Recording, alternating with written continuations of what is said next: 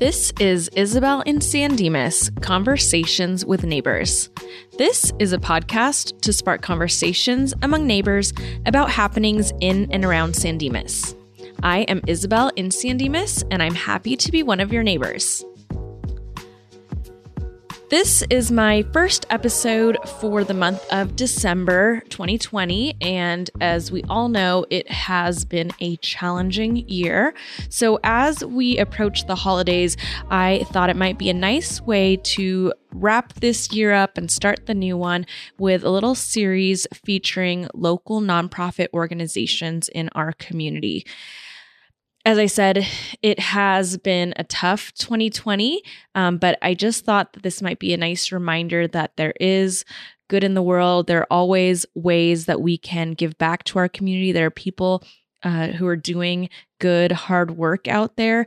And in the spirit of giving, I wanted to give uh, these local heroes some space on my show to talk about uh, the good work that they're doing and to share that information with you uh, as we approach the holidays. So, the first nonprofit that I'm featuring is Wish Upon a Toy. Uh, the founder is Ryan Russick, and I had him on the show for today's interview. Ryan graduated from Azusa Pacific University with a degree in psychology. He has been recognized for his work in the community and has received the KNX Radio Helpful Honda Hero of the Week, Fortune Magazine's Heroes of the 500, and a CarMax Community Service Award. Ryan has spent five years volunteering as a lifeline counselor for the Trevor Project Suicide Hotline for LGBTQ youth and young adults. Now, Ryan is a resident of San Dimas, and he started Wish Upon a Toy after his dad died of cancer. Uh, this is a nonprofit organization that delivers Christmas gifts to uh, pediatric cancer patients, and it's a really uh, touching, heartbreaking, uplifting story um, of resilience and also about finding joy in times of struggle. So I think it's really uh, pertinent to uh, kind of what we've all been going through. This is one of our neighbors, and I uh, look forward to you listening to the interview. Enjoy.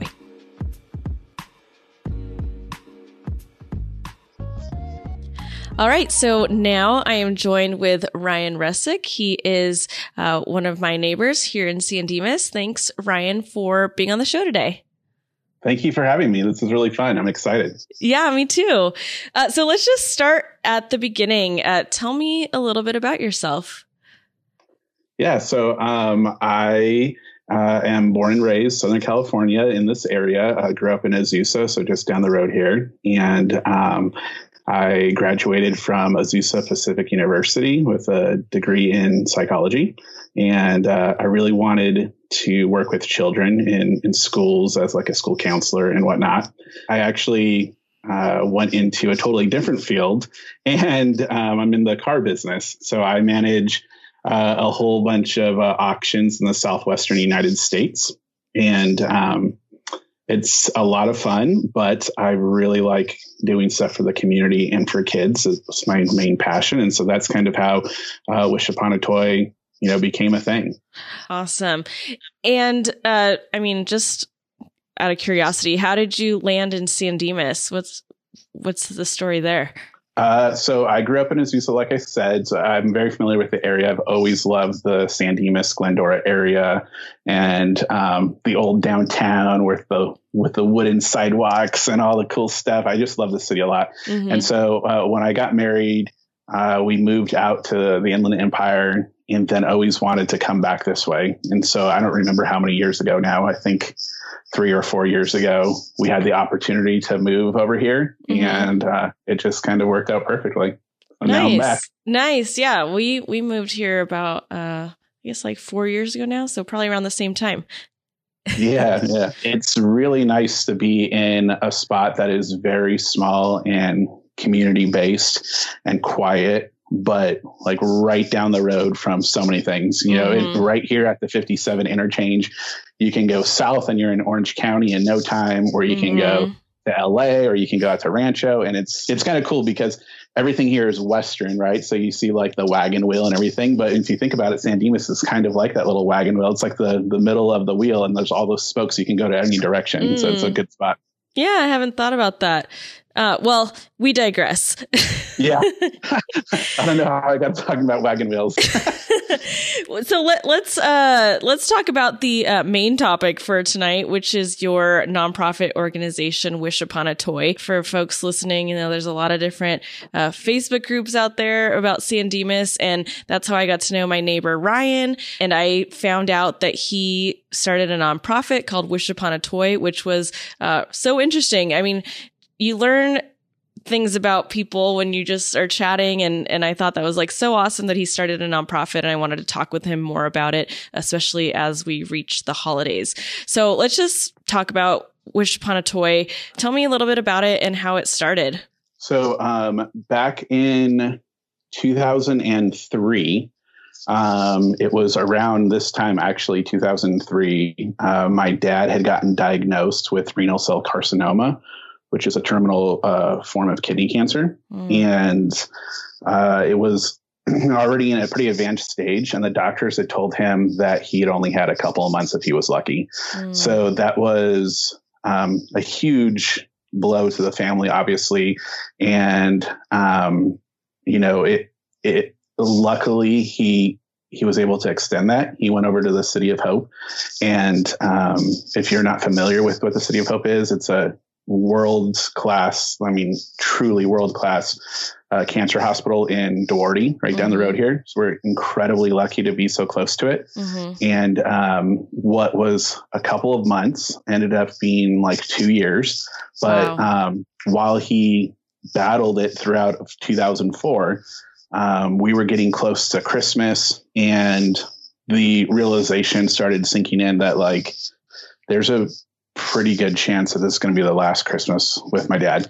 And uh, while we're going to all these different uh, treatments and what have you, we were one day we were walking past um, the pediatric ward, and I saw all these kids that were battling cancer. And I know it's going to sound pretty crazy, but not until you actually see a kid battling cancer did it, at least for me, did it even really click that a kid can be going through this. Like I saw my dad, who was like, you know, you're a rock. It's like your dad, And like nothing can take him down. And I saw him, um, you know, kind of dwindling in size and strength and, um, and really fighting like for his life. And so when I saw these kids, it just something went over me and I realized if it's my dad's last Christmas, potentially it could be this kid's last Christmas too. And they're going to be in a hospital and they're going to be scared and fighting. And it's just what a horrible last Christmas, you know, like Christmas is supposed to be so fun for kids.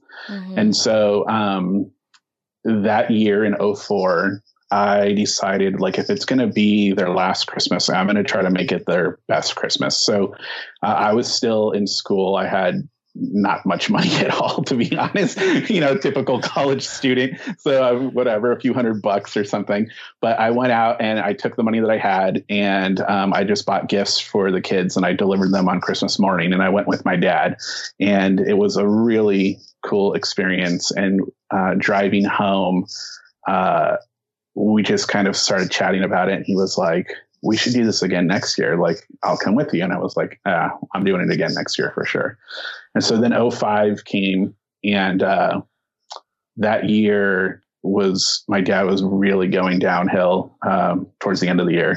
And ultimately, uh, he went into hospice care. And so Christmas Eve, he was in hospice and I was down, you know, visiting him.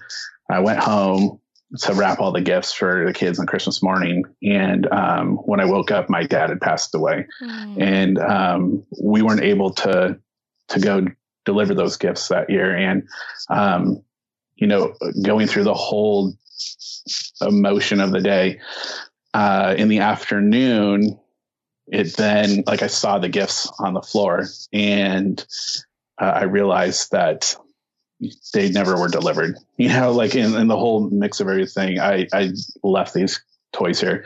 And, um, you know, I just lost my dad like hours earlier. And so uh, truly it could be their last Christmas. Like it could be their last few hours. And so I felt like I had to deliver these toys. So I went with my mom. She she went with me, and um, we were just going room by room and dropping them off. And um, you know, you'd see the parents there. They're obviously very sad because they're seeing their kid um, battle cancer. And uh, just for a moment, I was passing them out and like the kids would get super excited, big old smile on their face or, you know, happiness and laughing and everything. And for just a moment, like the kid was happy. And for a moment, you could see the look on the parent's face. And for a moment, their kid didn't have cancer and their kid was normal and they were having fun and they were acting like a kid should act on Christmas morning. And uh, it was then that I realized that like I need to do this every single year and it needs to get bigger and it needs to get better and I need to give more because, um, you know, for a moment it wasn't like a Barbie or a Hot Wheel or a Tonka truck. It was, it was hope that there's something out there to keep you going. There's someone out there that you don't even know that um, you know, was rooting for you and cheering for you and wanting you to get better. And so um, that's kind of how it started, and it's been going ever since then. Wow. Thank you for sharing that. I'm like over here on the verge of like crying.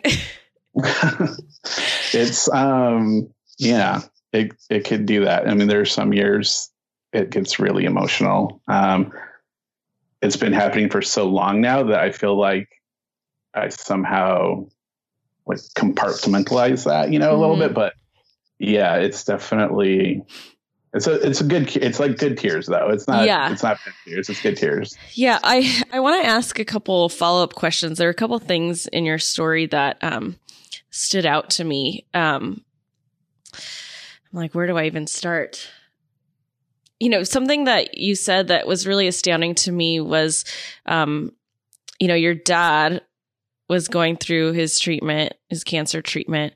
Um, and I've never shared this on the podcast before, but I'll I'll share it with you because we're talking about this. My mom actually has uh, terminal stage four cancer, um, and she was given a very poor prognosis, and um, she has surpassed that. It's been like five, almost six years since she was diagnosed. Wow. Um, and I know how devastating that is.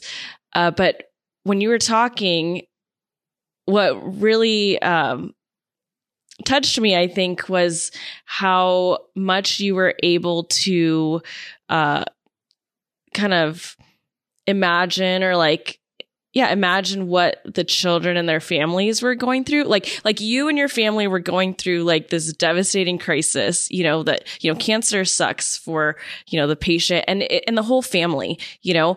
But that you were able to like have so much empathy that you could imagine or think about how these kids and their families were being impacted. So, I mean, I just want to point that out that like, I feel like it's hard to think about other people when we're going through hard stuff and just how, um, amazing it is for me to hear you talk about this like when you and your family were struggling with this but you you know still were thinking about other people and obviously you talked in the beginning about how uh, you know, working with children has always been a passion of yours. And so, I mean, that obviously comes through. I guess that's not a question. It's just an observation that I have that I'm just like in awe of that process that you had while you were taking care of your dad and uh, with at City of Hope.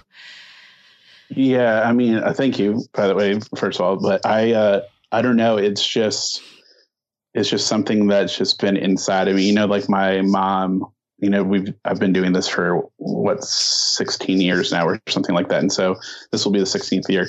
And so i've talked about it with my mom in the past in different interviews that i've done. And she'd tell me like oh when you were a kid used to always like beg me when we would go to the bank at Christmas time, like, please, could we take one of the stars off the Christmas tree? Cause it was like adopt a family star, you know, or whatever.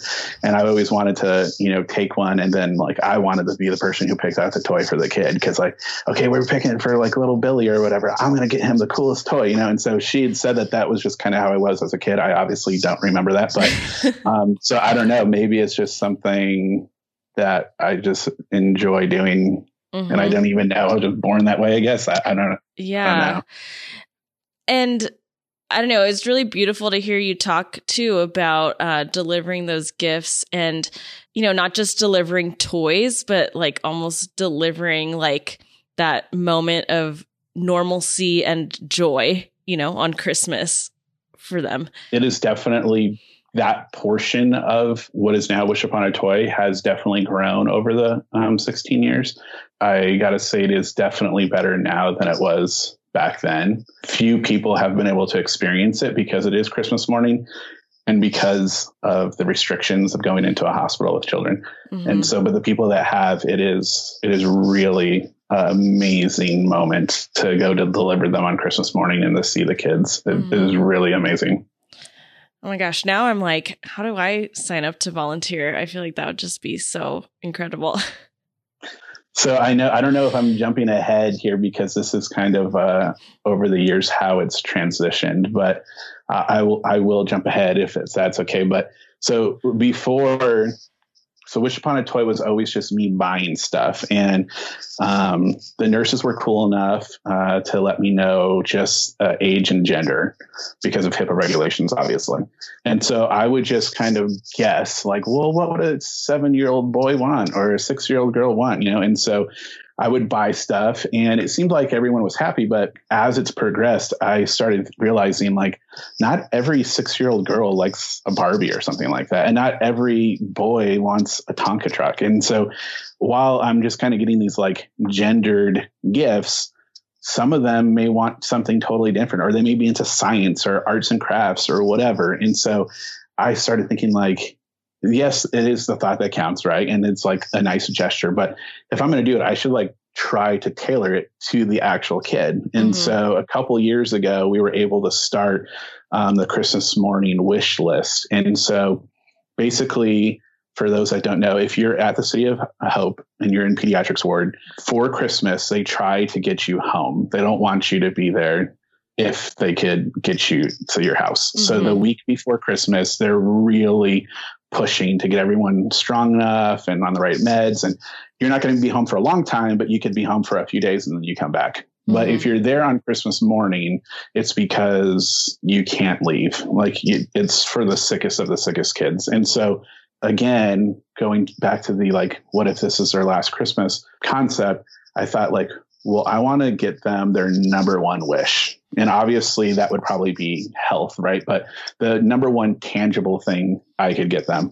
And so uh, we started that wish list program a couple years ago. They tell us a couple days before Christmas what their number one thing is, and then we go out and buy it. So since that started, we've done everything from you know video game consoles to MacBook computers and iPads and cameras. Um, uh, one little 12 year old girl. She came from a pretty uh, low income family, and uh, her number one wish for Christmas was just new reading glasses so she could read. And so we got her hooked up with a ton of different um, gift cards for Barnes and Noble. We went to LensCrafters and got her the best prescription you can get, all that stuff. And so it's a full range of like super cool drones and toys to sometimes maybe even just a basic thing. But if it's their number one wish, then we're gonna we're gonna get it. We've gotten Disneyland passes and all sorts of things like that. Uh, I say all that because the Christmas morning delivery, which we were talking about, um, has always been great. But since we've started the wish list, it is like exponentially more amazing to show up and you know deliver the gifts. And for the most part we get to actually see them open it as long as they're like awake and, and comfortable you know. And um, i don't even know how to describe it to see them open it and they just like break down in tears and the family's so thankful. And we've had um, parents like run down the hall and like chase us and thank us because they didn't want to do that in front of the kid you know or, or whatever. And so it is a really fun fun morning. And, and it's turned something selfishly, right? Because I lost my dad on Christmas morning. It's turned something that would be traditionally a very, very challenging, hard day to go through into something where, you know, it takes my mind completely off of it. And so, mm-hmm. like, my Christmas morning is no longer just sitting around and being, um, you know, sad for what what that day is and now it's just kind of filled with a whole bunch of joy and um, and I think honestly, that's what my dad would be wanting to do right now too. If he could, you'd want to continue it. I mean, and how beautiful that you and your dad kind of started that together. And, you know, now, you know, it's, it's this way to remember him in a really kind of joyful way, you know, that he was part of that in the beginning. Yeah, it is neat because he did get to at least see it one time. So yeah. Um, cool. so I think that's super awesome how you, you talked about the program has grown and changed over the years and now you're really able to uh, tailor the gifts for each child and uh, you know i want to talk a little bit more about the uh, patients in the uh, pediatric oncology ward because um, so i uh, am a social worker and one of my internships was in a pediatric hospital i didn't work in oncology but i worked in the hospital and um, i just want to kind of explain a little bit more. You've touched on this, but for people who are listening who don't know or understand, but like you said, you know, the pediatric oncology ward is like really for the sickest of the sick. Like I remember going to visit that, like just how many precautions that, that, um, the medical staff would take like you know you couldn't be sick. You had to uh, be really careful about washing. And uh, there were some rooms that were like isolated. I mean it's a it's a really uh, pretty strict environment. And so, you know, like, like we've been talking about these kids who have cancer, uh, being in a hospital on Christmas is like, the farthest thing from normal that you know that a kid could experience on christmas day and so i guess i just want to paint that picture a little bit for people listening uh you know who have never had that experience because it is um a really challenging thing I think for for any family to go to, but especially a kid uh, with cancer on Christmas. Yeah, it is by far the farthest thing away from a normal Christmas morning. You touched on some of those rooms. I mean, every single room that you go into, regardless of their level of treatment, you have to do mask, gloves, gown. You come out, you throw them away, you go to the next room, mask, glove, gowns, boom. Um, and then they do have some um, for the very sick that are negative pressure rooms. Mm-hmm. Um, so, for people that don't know, usually if you're in a room um, and you have a gap underneath your door, a draft will come in. That's why a lot of times people will put towels there or something if it's a cold draft, right? So it's the air is coming in, but on a negative pressure room, it's built in a way with their filtration that air comes out. So if you're opening a door you know, bacteria and viruses won't come in. So on those ones, you get fully dressed and then you open a door to like a lobby and then that's where you get like sterilized and then you open a second door to the room. And so, um, you know, there are kids in those rooms on Christmas morning. And so you think about regular Christmas morning, you wake up and you're like Santa, and you run down the hall and you open up everything, and it's like yay. Here, it's like a whole process just to get into the room with the person.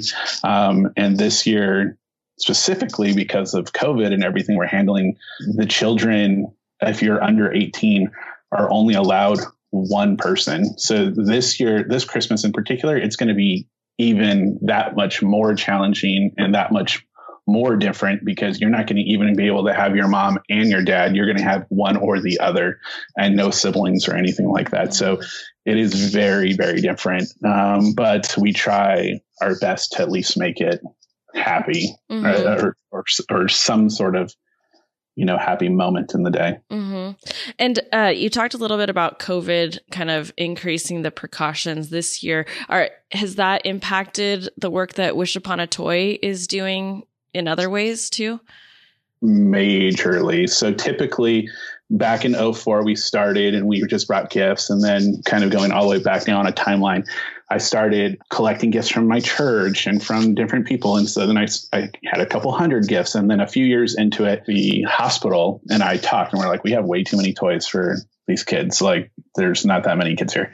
And so um, we decided like what if we do a toy store? We now have the christmas morning event for the children but a week before christmas we have a pop-up toy shop that we do at the city of hope and it's for the adult patients. When they kind of pitched the idea to me i thought why in the world would adult patients want to come to a toy store? It makes no sense.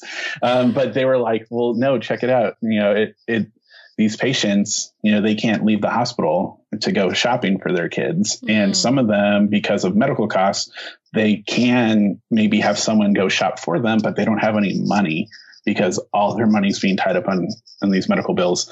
And so um, if we can give them a toy store, then they can, from the safety of the hospital, go, you know, quote, shop for stuff. It's all 100% free. They we set it all up and they walk through, they pick what they want, as many things as they want for all their kids, grandkids, nieces, nephews, whoever they needed the shop for. And then when they're done, our whole team of volunteers will wrap them, put bows on them, you know, labels and everything else. It's a really great way for now an aunt or an uncle to still be able to get gifts for their nieces and nephews or their, you know, their grandchildren or whoever it is. You know, we've had some really great experiences over the years with even some patients who got better, thankfully, and they got home and they were so touched by it that they then become volunteers with us and they've come back and they volunteered for years. And it, it is really great. I, I, really love when those people do that because they're wrapping a gift, and on the other side of the table is someone that they can completely connect with. And then they're like, "Well, let me tell you my story. I was literally right there two years ago, and now I'm right here wrapping for you. And it's really a powerful message of hope and you know fighting and everything. And it you can see the people kind of like their their eyes get bigger, like oh my gosh, I can I can win, like I can beat this, you mm-hmm. know. And so it is a really cool thing. Um, but because of COVID this year, we're not going to obviously be able to do that. So there's no visitors allowed in the hospital at this time. Um, unless you're under 18, you have one. And so we obviously can't have a toy store. So right now, what I'm in the process of doing uh, is making a digital toy store. So I'm on my website, going to have a password protected toy store um, where patients can go in. They can pick all their things just like you would on Target or Walmart or whatever, add it to your shopping cart, check out, enter a promo code that I give you. Everything gets zeroed out, so it's free. And then um, I'll get a alert that you've you know submitted your order, and then I can just go drop it off to the hospital. The nurses will meet me outside, and then um, they'll deliver them. So it's going to be a totally different event. It's not going to require a lot of volunteers. Um, it actually can't because of COVID protocol, but we're hopefully going to still be able to give them some sort of Christmas thing. And this year, more than ever, uh, I feel like people are going to need the help. You know, there's people that are battling cancer and potentially lost their job, or or maybe their spouse lost their job, and so um, I'm really looking forward to being able to kind of think out of the box here and do something different.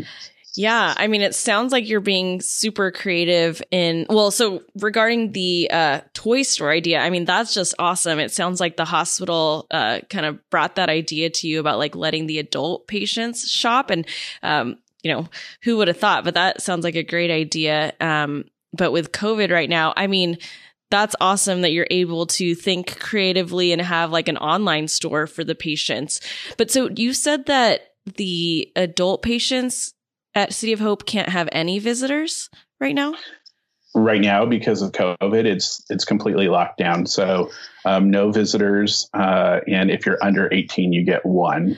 Wow, wow, that yeah. is it's so that's the other year. thing.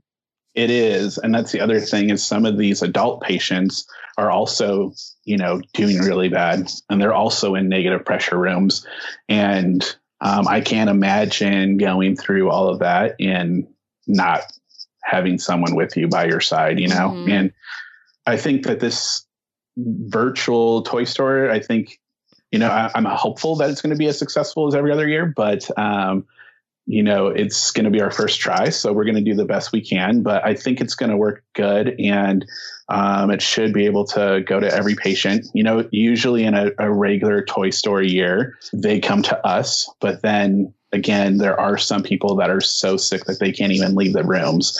And so uh, we have these mobile toy carts that we built that has like a wrapping station on it and it has toys. And we had, you know, people like the Lakers or um, Hask Beauty Supply, um, beauty brand. Uh, they donated money to, you know, buy a cart. So it's all their logos are all over it.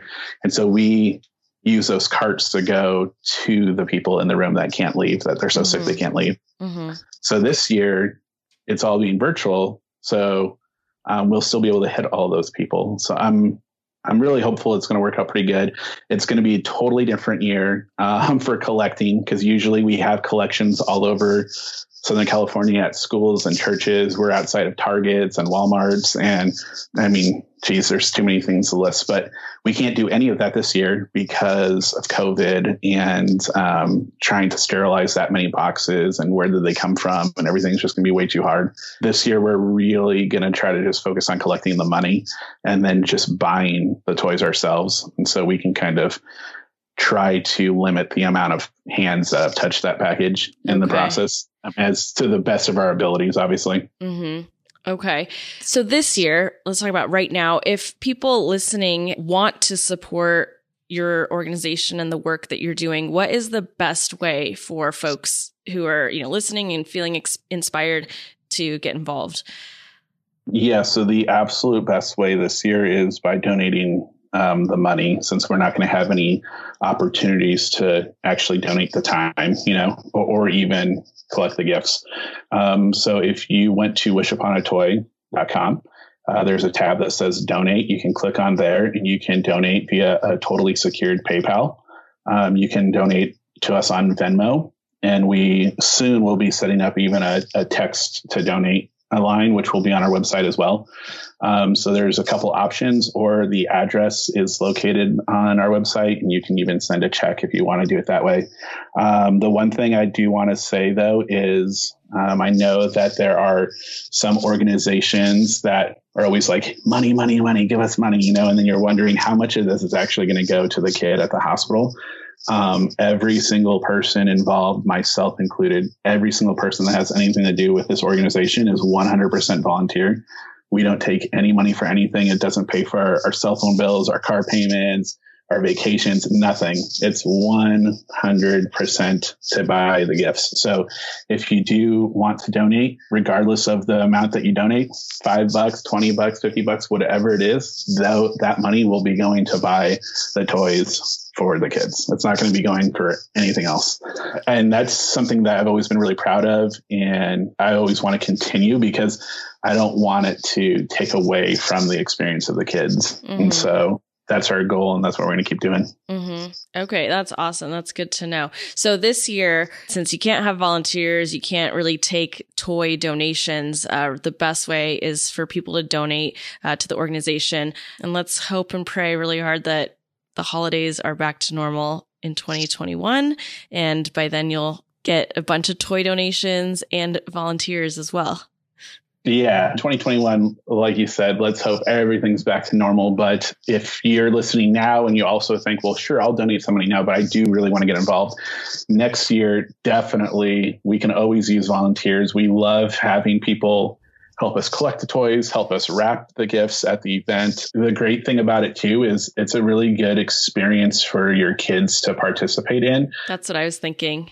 Especially during the holidays. So even though they may not be able to come to the hospital and wrap the gifts because maybe they're only like four or five or something like that, they can still participate in collecting the gifts and donating it. Or we've had kids in elementary school and high school, middle school, like all over the board do their own toy drives at their school where, you know, they will rally the troops and everyone will uh, will drop off those like cool bins, you know, that you see at different stores, mm-hmm. and all the kids will donate the toys. You know, it's a really cool way to get kids involved. To like, I want to let's you know let's collect toys for other kids, and and just teaching them that um, to be thankful for what they have, and most importantly, their health, but also, you know, the toys that they have in their room. Mm-hmm. That's, yeah, I thought about that in the early in this interview. I thought, oh, I'd love to do this with my kids, you know, when they're a little bit older. Is this something that mostly like takes place around the holidays or are you doing work throughout the year? Um, right now, our two events are just the holidays and just at City of Hope.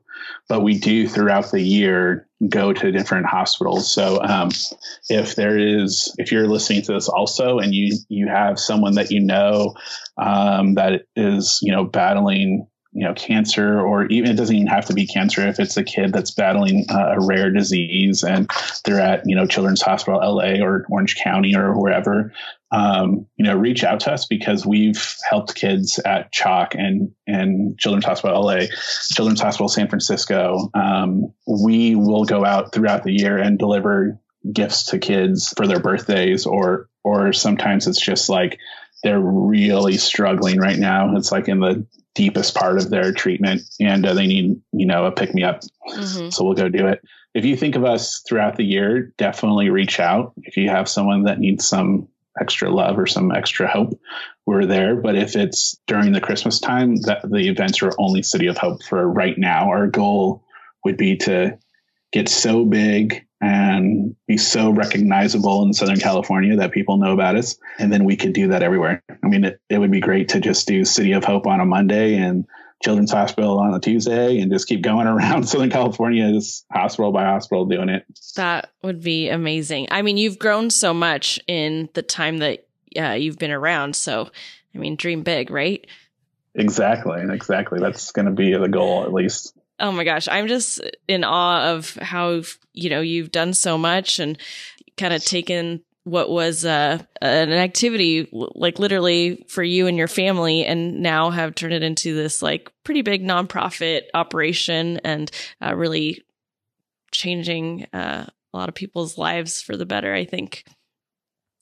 I mean i hope i i would hope so and, and it's it's even like I said earlier, selfishly, right? Like it's helped me get through a lot of hard Christmases and a lot of hard time. It's helped my siblings, you know, kind of get through it. One of my brothers one year just kind of broke down crying at the event and he was like, you know, I've been very angry for a lot of years as to why we lost our dad and like why our dad and and you know why then and um, he's like, but I see all of this and everything that's happening. And I'm realizing that, like, you know, we may have lost our dad, but like, look at all these other people that are having like these really great moments, really all because my dad got sick. Because quite frankly, I don't know if I would have ever even gone down this road if I didn't experience the pain of having a cancer hit someone that you love, you know? Mm-hmm. Yeah. Well, I have one last question that I'd love to end uh, this interview on. And I'm wondering if there's a memorable uh, moment in your work doing this all these years. Um, I don't know, maybe like a particular child that you worked with or, you know, conversation that you heard between people in the toy shop. I don't know if there's something that you can share that just has really stood out to you uh, in doing this uh, work and there's every single year there's so many. I it would be hard to pick just one. I mean i had one one year it was the very last person that came through the shop and it was a lady. She just completely completely broke down crying. Um, her husband was a police officer. He was fighting for his life in the hospital and uh, they had sat down um, just like two days prior with their two children and explain to the kids that you know dad is going to go into the hospital in like 2 days and we don't have any money. And so they had to explain to their kids that they weren't going to be able to get christmas gifts this year you know? And so now these kids that are healthy but are going through the tragedy of their dad battling cancer is not only going to be at, at a hospital on christmas morning with their dad but now they're not going to even have Christmas gifts. And so it's kind of like a double blow to a kid. And um, they showed up to the hospital. They had no idea that the event was happening. And they were like, go, go, hurry, go up there. You know, they're wrapping up right now.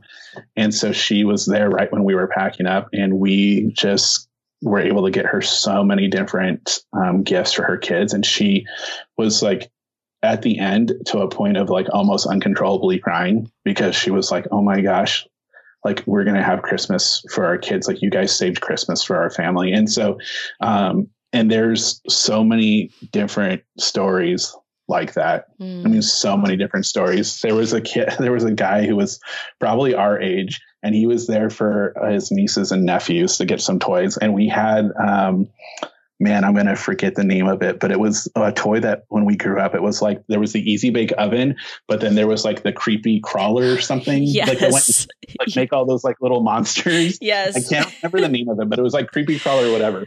We had one of those and he saw it and he was like, oh my God, I always dreamt of having one of those as a kid and I never got one. And I was like, you're getting one this year, bro. And I gave him the creepy crawler oven, and I'm like, this one's for you, dude. And he was so excited. Like he, it was like he was a kid all again, like that, like a cheesy Christmas movie, right? That's like, amazing. You're making some creepy crawlers tonight in your oven. And we've had just so many different cool stories. One patient on Christmas morning, we brought her a MacBook, and uh, we went down the hall to the next person, and the mom and the dad came out bawling, just like hugging and crying and saying, honestly, the nicest stuff that I've ever heard anyone say. I mean, it was totally not deserving, but it was really an emotional moment. And she's been a huge supporter ever since. Mm. And um, so it, I, it's hard to pick the exact one because it seems like every year there's like one huge one that stands out, you know? Wow. Yeah. Gosh, I'm sure there's so many stories. Well, all right, sign me up, Ryan. Next year, man, we got to get to a place where we can have crowds again. And then I'm going to be super excited. It's going to be the first year in 16 years that I don't do that. It's going to be really weird Christmas for me, uh, not having the toy store event, but hopefully this digital one will work just as well. Yeah. it's a good backup in case we ever had a for some reason, not do it in person. Yeah. Well, I mean, now you have this whole other um, option. You you've thought outside of the box, and now it could just be part of what you do moving forward. Yeah, or maybe you know what? I literally just thought of this right this second, but maybe that's how we expand to some other um, hospitals. oh know? yeah, and then like, do like a mass delivery. Uh, you know, yeah. I kids. literally just we thought about that right here on the podcast. that could be the way to do it. You heard it on Isabel in San Dimas first. exactly. Exactly. Awesome, Ryan. Well, thank you so much. I really loved this interview. We laughed, we cried. Uh, it was full of everything. Thank you for having me. I always love telling the story, and I still get really excited when people even want to, you know, hear about it. Because sometimes I just think, like, why do you even want to hear about it? It's just this little thing. But you know, I, I do enjoy sharing the story and I enjoy going out and helping the kids. So any way that we can get the story out there so we can get more volunteers and more ability to help the kids, you know, the better. Yeah. I mean, I think people like hearing the story because it's pretty amazing. And I hope that folks listening, uh, you know, check out your website, make a donation, sign up to volunteer and uh, get involved because uh, you're doing pretty, some pretty good stuff. Thank so, you. Thank you. Wishuponatoy.com. Yeah. Perfect. All right. Thanks, Ryan. All right. See ya.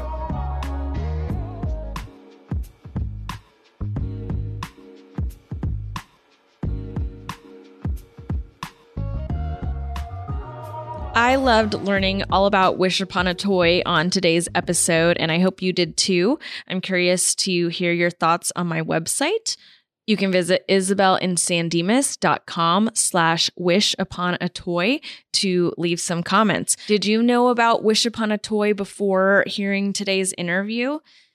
Is this an organization that you would be interested in being involved with, either by making donations or volunteering sometime in the future to deliver gifts?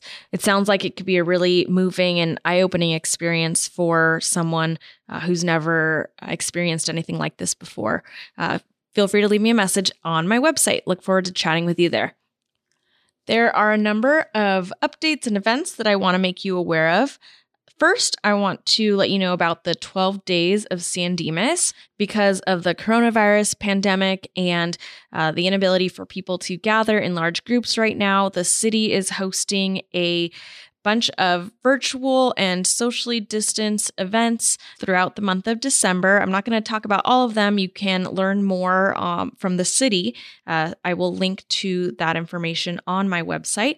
Uh, but one event in particular that I'm excited about is the Holiday Drive In, and that is on December 11th. They're showing two movies Elf at 525 and The Grinch at 730. And if you are interested in registering for that, it's $20 per vehicle. Also, right now, the holiday parking moratorium has started, so we will be able to park on the streets overnight through the new year. That is always good news and uh, welcome around the holidays. Lastly, I wanted to share about uh, some interesting stuff on the upcoming City Council agenda. It's the last council meeting of the year on Tuesday, December 8th at 7 p.m. And uh, looks like they're talking about a lot of different things, probably because they don't have a second meeting in December. So I'm just going to uh, mention some of the highlights. I'll link to the uh, agenda on my website, but I'll kind of go through the list right now about some of the different items in case they are interesting to you and you want to tune in. So, under uh, section four, I'll start with A. The city is going to be reviewing procedures of appointments to city boards, commissions, and committees and rules governing those bodies. So, basically, what that means is in the last city council meeting, there was some discussion about scheduling interviews for the Parks and Recreation Committee. Uh, it currently has four vacancies, and there were three applicants, and the city decided to postpone those interviews so that uh, the council could come up with some general rules, guidelines, standards, whatever you want to call it, for um, folks interested in applying for commissions. At the meeting, they will be discussing that more. And as I said, there are four vacancies on the Parks and Recreation Department. So if that is something that interests you, I encourage you to apply, and I will link to that information on my episode notes. Item 4B on the agenda is a review of public noticing requirement for development projects and land use planning applications. If you have been following uh, my episodes about specific plan 23, which includes the packing house property uh, that happened earlier this year, this agenda item has to do with public noticing for those properties and just general projects uh, that may come up in the future. So, what happened was in a recent council meeting, some council members wanted to uh, increase the radius of notification for public hearings. So, what that means is when a project like uh, like this comes up or a zoning change or anything like that, uh, the city is required to notify people who live within a 300 foot radius of the project site. So, regarding SP 23, uh, because it's so close to the residential neighborhood and there has been a lot of interest in those properties, uh, some council members wanted to increase that radius from 300 feet. Other council members disagreed and felt that um, it should remain at 300 feet because of the added costs that uh, postage and such would cost to notify more people. And so uh, that is why they're having this discussion on the agenda. Uh, furthermore, they will be discussing just sort of a general policy for noticing uh, for public hearings on different matters. So, um, if you're interested in SP23, I recommend you pay attention to this just my two cents. You know, uh, this podcast is all about transparency, raising awareness about what's going on in the community. Um, so, personally, I don't see a problem in notifying more people about what's going on at SP23. Um, I do see that there are some added costs to notifying more people because, of course, you have to pay for postage and paper and envelopes and things like that. So, it's a balancing act between uh, transparency and wanting to notify the greatest number of people about an issue that might impact them and uh, managing the finances of that notification. And just for your reference, if in case you're interested, uh, the current 300 foot notification radius is $148 to notify 296 residents. So every time they have a public meeting about this, it costs $148. If they were to increase that radius to 500 feet, the cost would be $165 for notifying 330 residents. And if they increased that radius to 1,000 feet, uh, 720 uh, property owners and tenants would be notified, and the cost would be 360 $60 per notification of a public meeting. So $148 for 300 foot radius or $360 for a 1,000 foot radius. In the grand scheme of things, when you're operating under a multi-million dollar budget and you know the city just made a $10,000 donation, uh, at $360 doesn't seem like a whole lot to benefit the immediate neighborhood. During the city council meeting on Tuesday, the city will also be reviewing and possibly approving a small business grant program for small businesses during this difficult time. There's also going to be a review of waste management rate increases. I know residents are never happy about that, but it looks like it's just standard procedure. And lastly, uh, there is a resolution on the agenda to initiate park land abandonment of Horse Thief Canyon Park. So basically, uh, what that is about is there is a sliver of property in Horse Thief Canyon Park that has been determined to not be currently used as parkland, and uh, the city will be abandoning that to a potential developer that's right next door um, to develop some properties. It has to do with a retention basin that's required for the development to go in. And I do believe the city will be reimbursed for that exchange.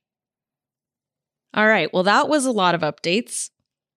My personal tidbit for the week, in case you're interested, is that I applied for the Parks and Recreation Commission. So, hope to get one of those spots. If you are listening to this and you want to hang out on the Parks and Recreation Committee, feel free to submit your application. And again, I will link to that on my website, isabelinsandimas.com slash wish upon a toy. That is it for me today. Thanks for joining me. I'm Isabel in San Dimas. Before I go, I want to encourage you to connect with one of your neighbors. Today, I'm going to offer you a couple different ways you can do that. Uh, First, I wanted to uh, share a GoFundMe for a friend of mine in San Dimas who lost her dad to COVID. He was a nurse, a frontline worker, and she just celebrated her birthday. So I'm going to link to that GoFundMe on my website if you're interested in hearing her story and learning more and making a donation uh, to help her and her siblings stay in their home in San Dimas. Another opportunity would be to uh, donate to Spark of Joy. Uh, they are collecting toys at the fire station.